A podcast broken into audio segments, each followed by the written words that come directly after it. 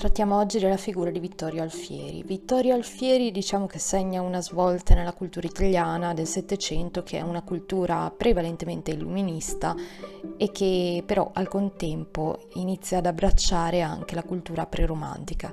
Alfieri infatti come vedremo rifiuta il freddo razionalismo, diciamo che alla ragione, all'equilibrio invece preferisce la passione. Il mero ragionamento secondo lui soffocava l'immaginazione, che era l'unica cosa che poteva fare nascere la poesia.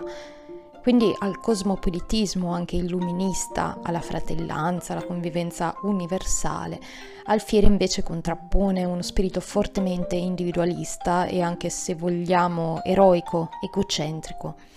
A questa tensione eroica tuttavia va anche aggiunta una spinta costante all'interno della personalità di Alfieri che va verso la solitudine verso la malinconia e verso un pessimismo quasi totalitario verso il genere umano che con i suoi limiti è eh, alla fine sempre impossibilitato a raggiungere quell'ideale di grandezza che Alfieri descriverà nelle sue tragedie.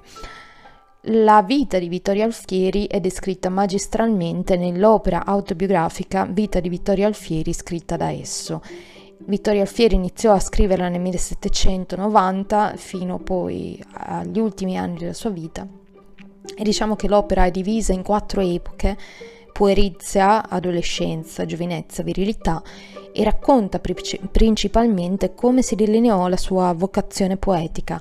Lo schema infatti su cui è costruito il racconto diciamo che ricorda molto la storia di una conversione religiosa Egli stesso infatti utilizzerà proprio questo termine, conversione, per parlare della sua vocazione tragica.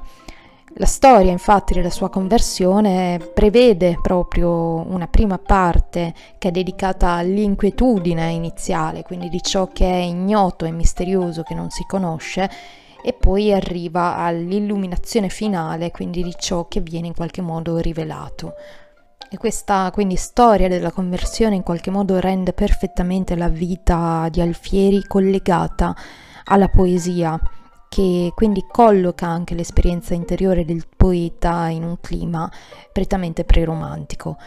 Alfieri infatti aveva sempre sottolineato il suo sentirsi speciale, una condizione quindi che lo portava ad isolarsi, a distaccarsi dagli altri uomini e che lo metteva in perenne conflitto anche con la realtà esterna, un mondo secondo lui che era mediocre, banale, una società e una politica, quella dell'assolutismo illuminato, in cui lui non si riconosceva affatto e da cui appunto si allontanava inizialmente in maniera anche piuttosto polemica e poi successivamente in epoca più tarda con un rassegnato pessimismo che lo porta anche poi a mettere in discussione se stesso e a tratti anche in modo alquanto ironico e disilluso. Vittorio Alfieri nasce ad Asti il 16 gennaio del 1749 da una famiglia della ricca nobiltà terriera quindi possiamo considerarlo un vero e proprio intellettuale che si poté dedicare all'ozio della letteratura, visto che comunque aveva una rendita cospicua e che gli permise anche proprio di essere indipendente e di avere questa indipendenza economica che lo potesse mantenere libero e incontaminato da qualsiasi forma di schiavitù, di servitù. C'era sempre stato in lui, sin da quando era piccolo, questa tendenza alla malinconia, alla solitudine, però eh, questa malinconia e solitudine erano anche comunque unite da una forte volontà e anche da alcuni impeti ribelli. Nel 1759, a nove anni, fu mandato a compiere gli studi presso la Reale Accademia di Torino, dove tra l'altro venivano mandati molti giovani molti figli dei nobili a studiare, dei nobili piemontesi a studiare. Tuttavia eh, Alfieri successivamente anche nella sua opera autobiografica La vita descriverà questa accademia come una realtà che appunto non lo aiutò per nulla e anzi gli diede una istruzione del tutto scadente. Uscito poi dall'accademia seguirà eh, un costume diffusissimo tra i giovani aristocratici del tempo che era quello del Grand Tour e iniziò quindi a viaggiare per l'Italia e per l'Europa.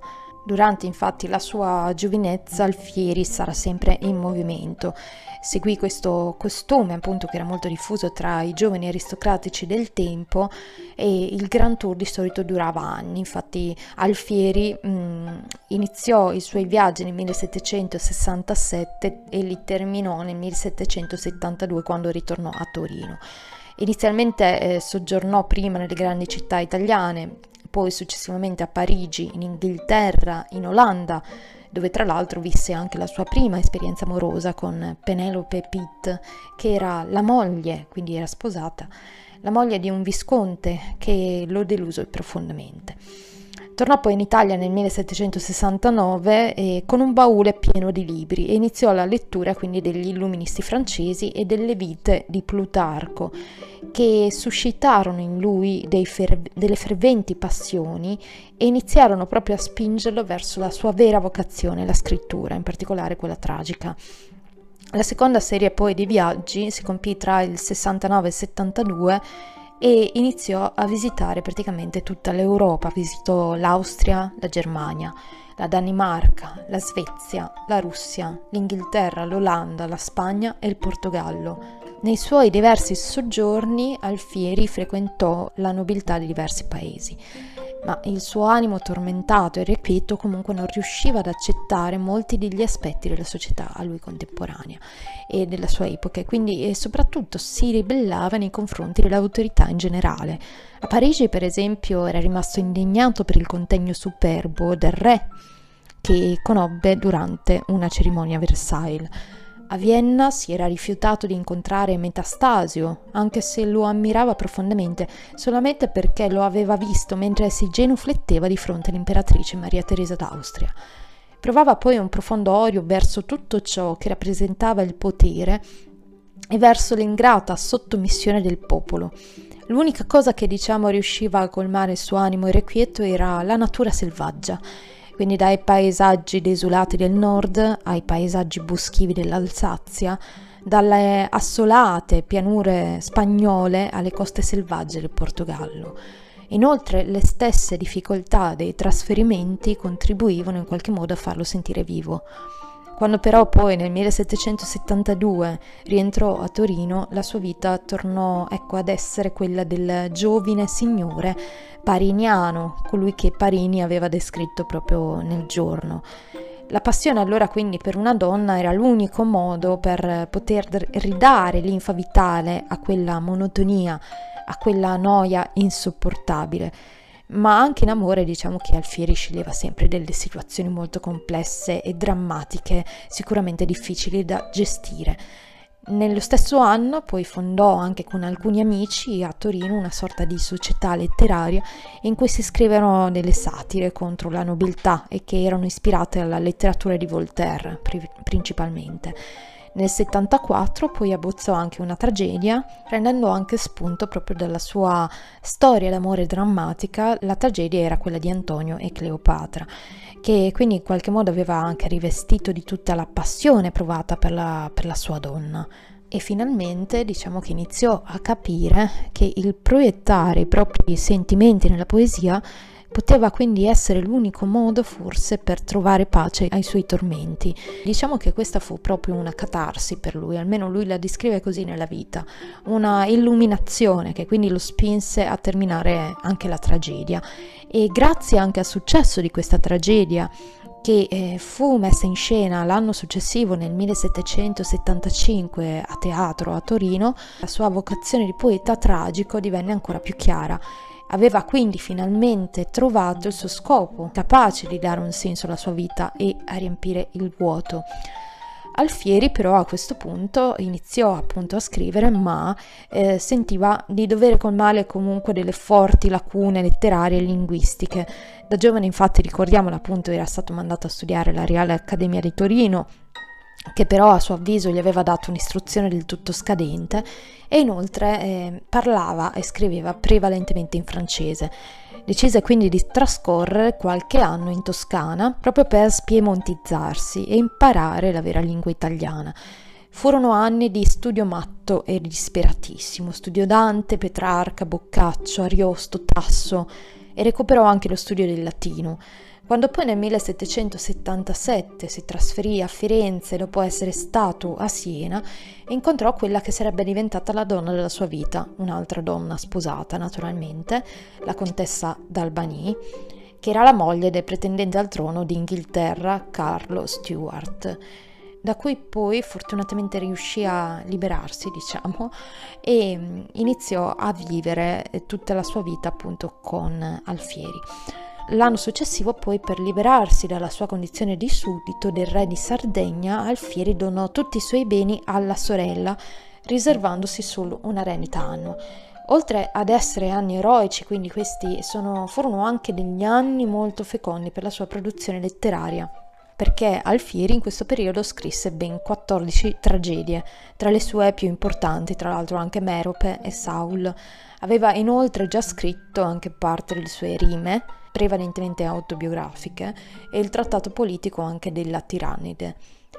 Poi iniziò una serie di viaggi in Italia e all'estero fino ad arrivare in Alsazia, dove vi rimase fino al 1787 e qui nacquero altre tragedie e scrisse anche un altro trattato, il del principe e delle lettere. Lo stesso anno poi Alfieri e la contessa d'Albany si trasferirono a Parigi.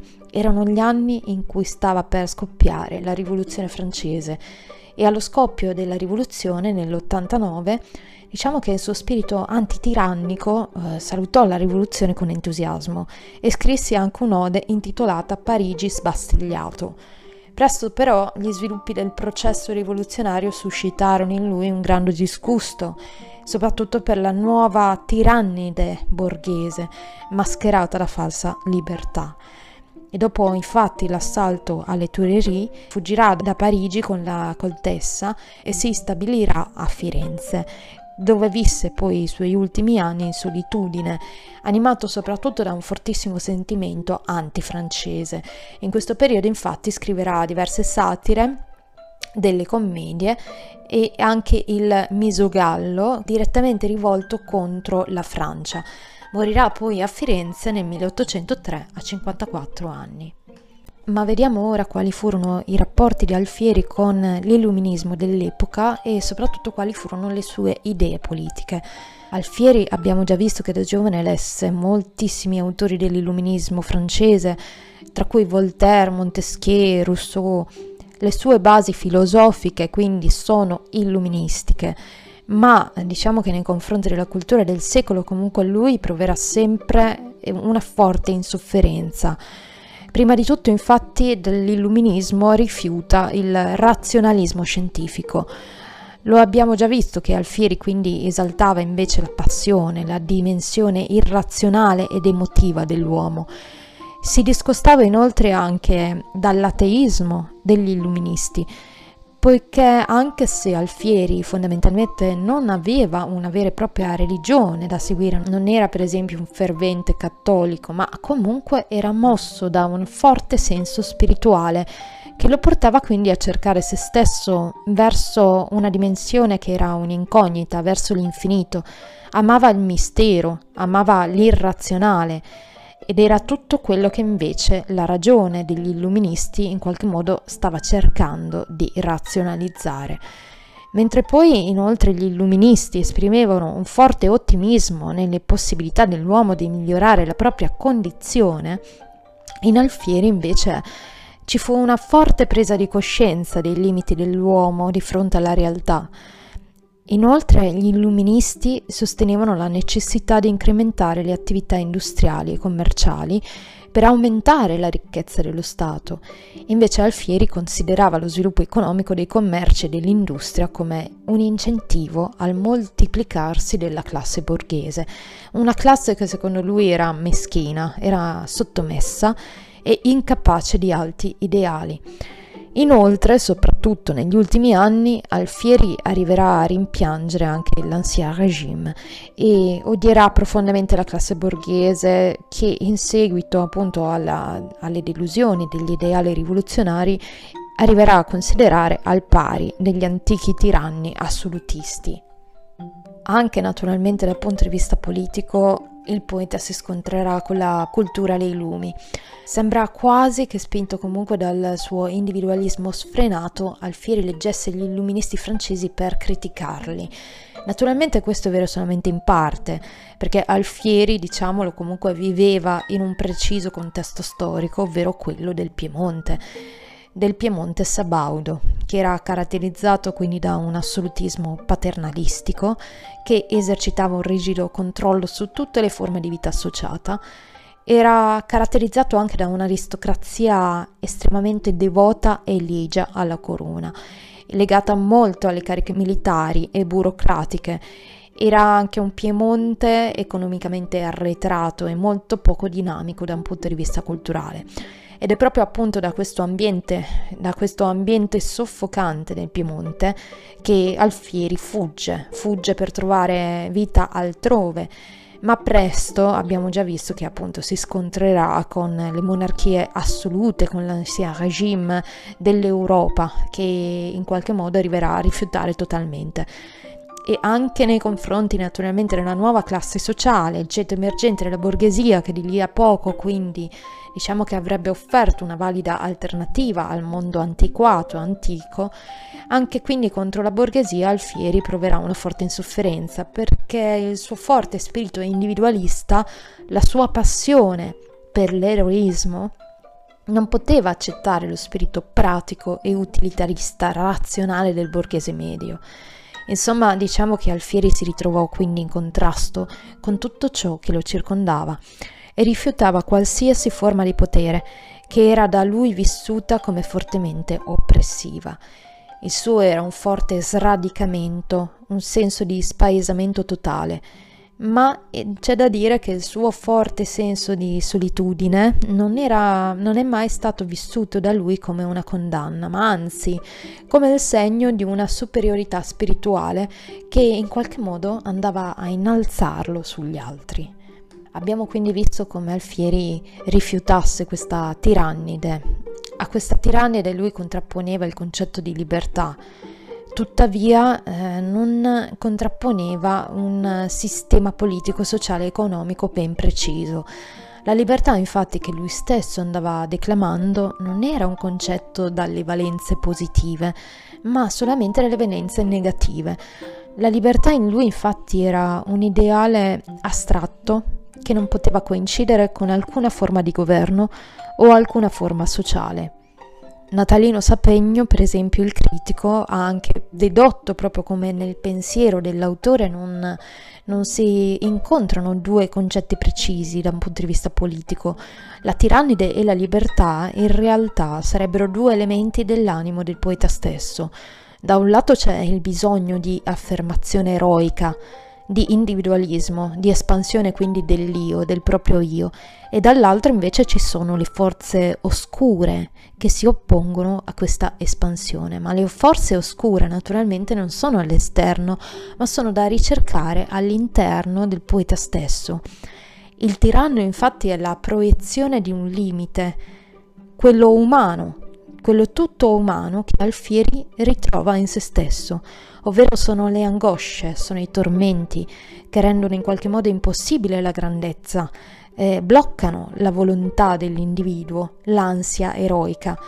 Questa consapevolezza quindi del limite interiore genera in Alfieri un senso di sconfitta e un pessimismo che in qualche modo poi abbraccia tutto il genere umano Ogni uomo infatti ha in sé la volontà di affermazione e di realizzazione del proprio io, ma questa volontà porta con sé anche il senso di una trasgressione, una trasgressione che poi si manifesta in un oscuro senso di colpa e nel peso quindi anche di una maledizione.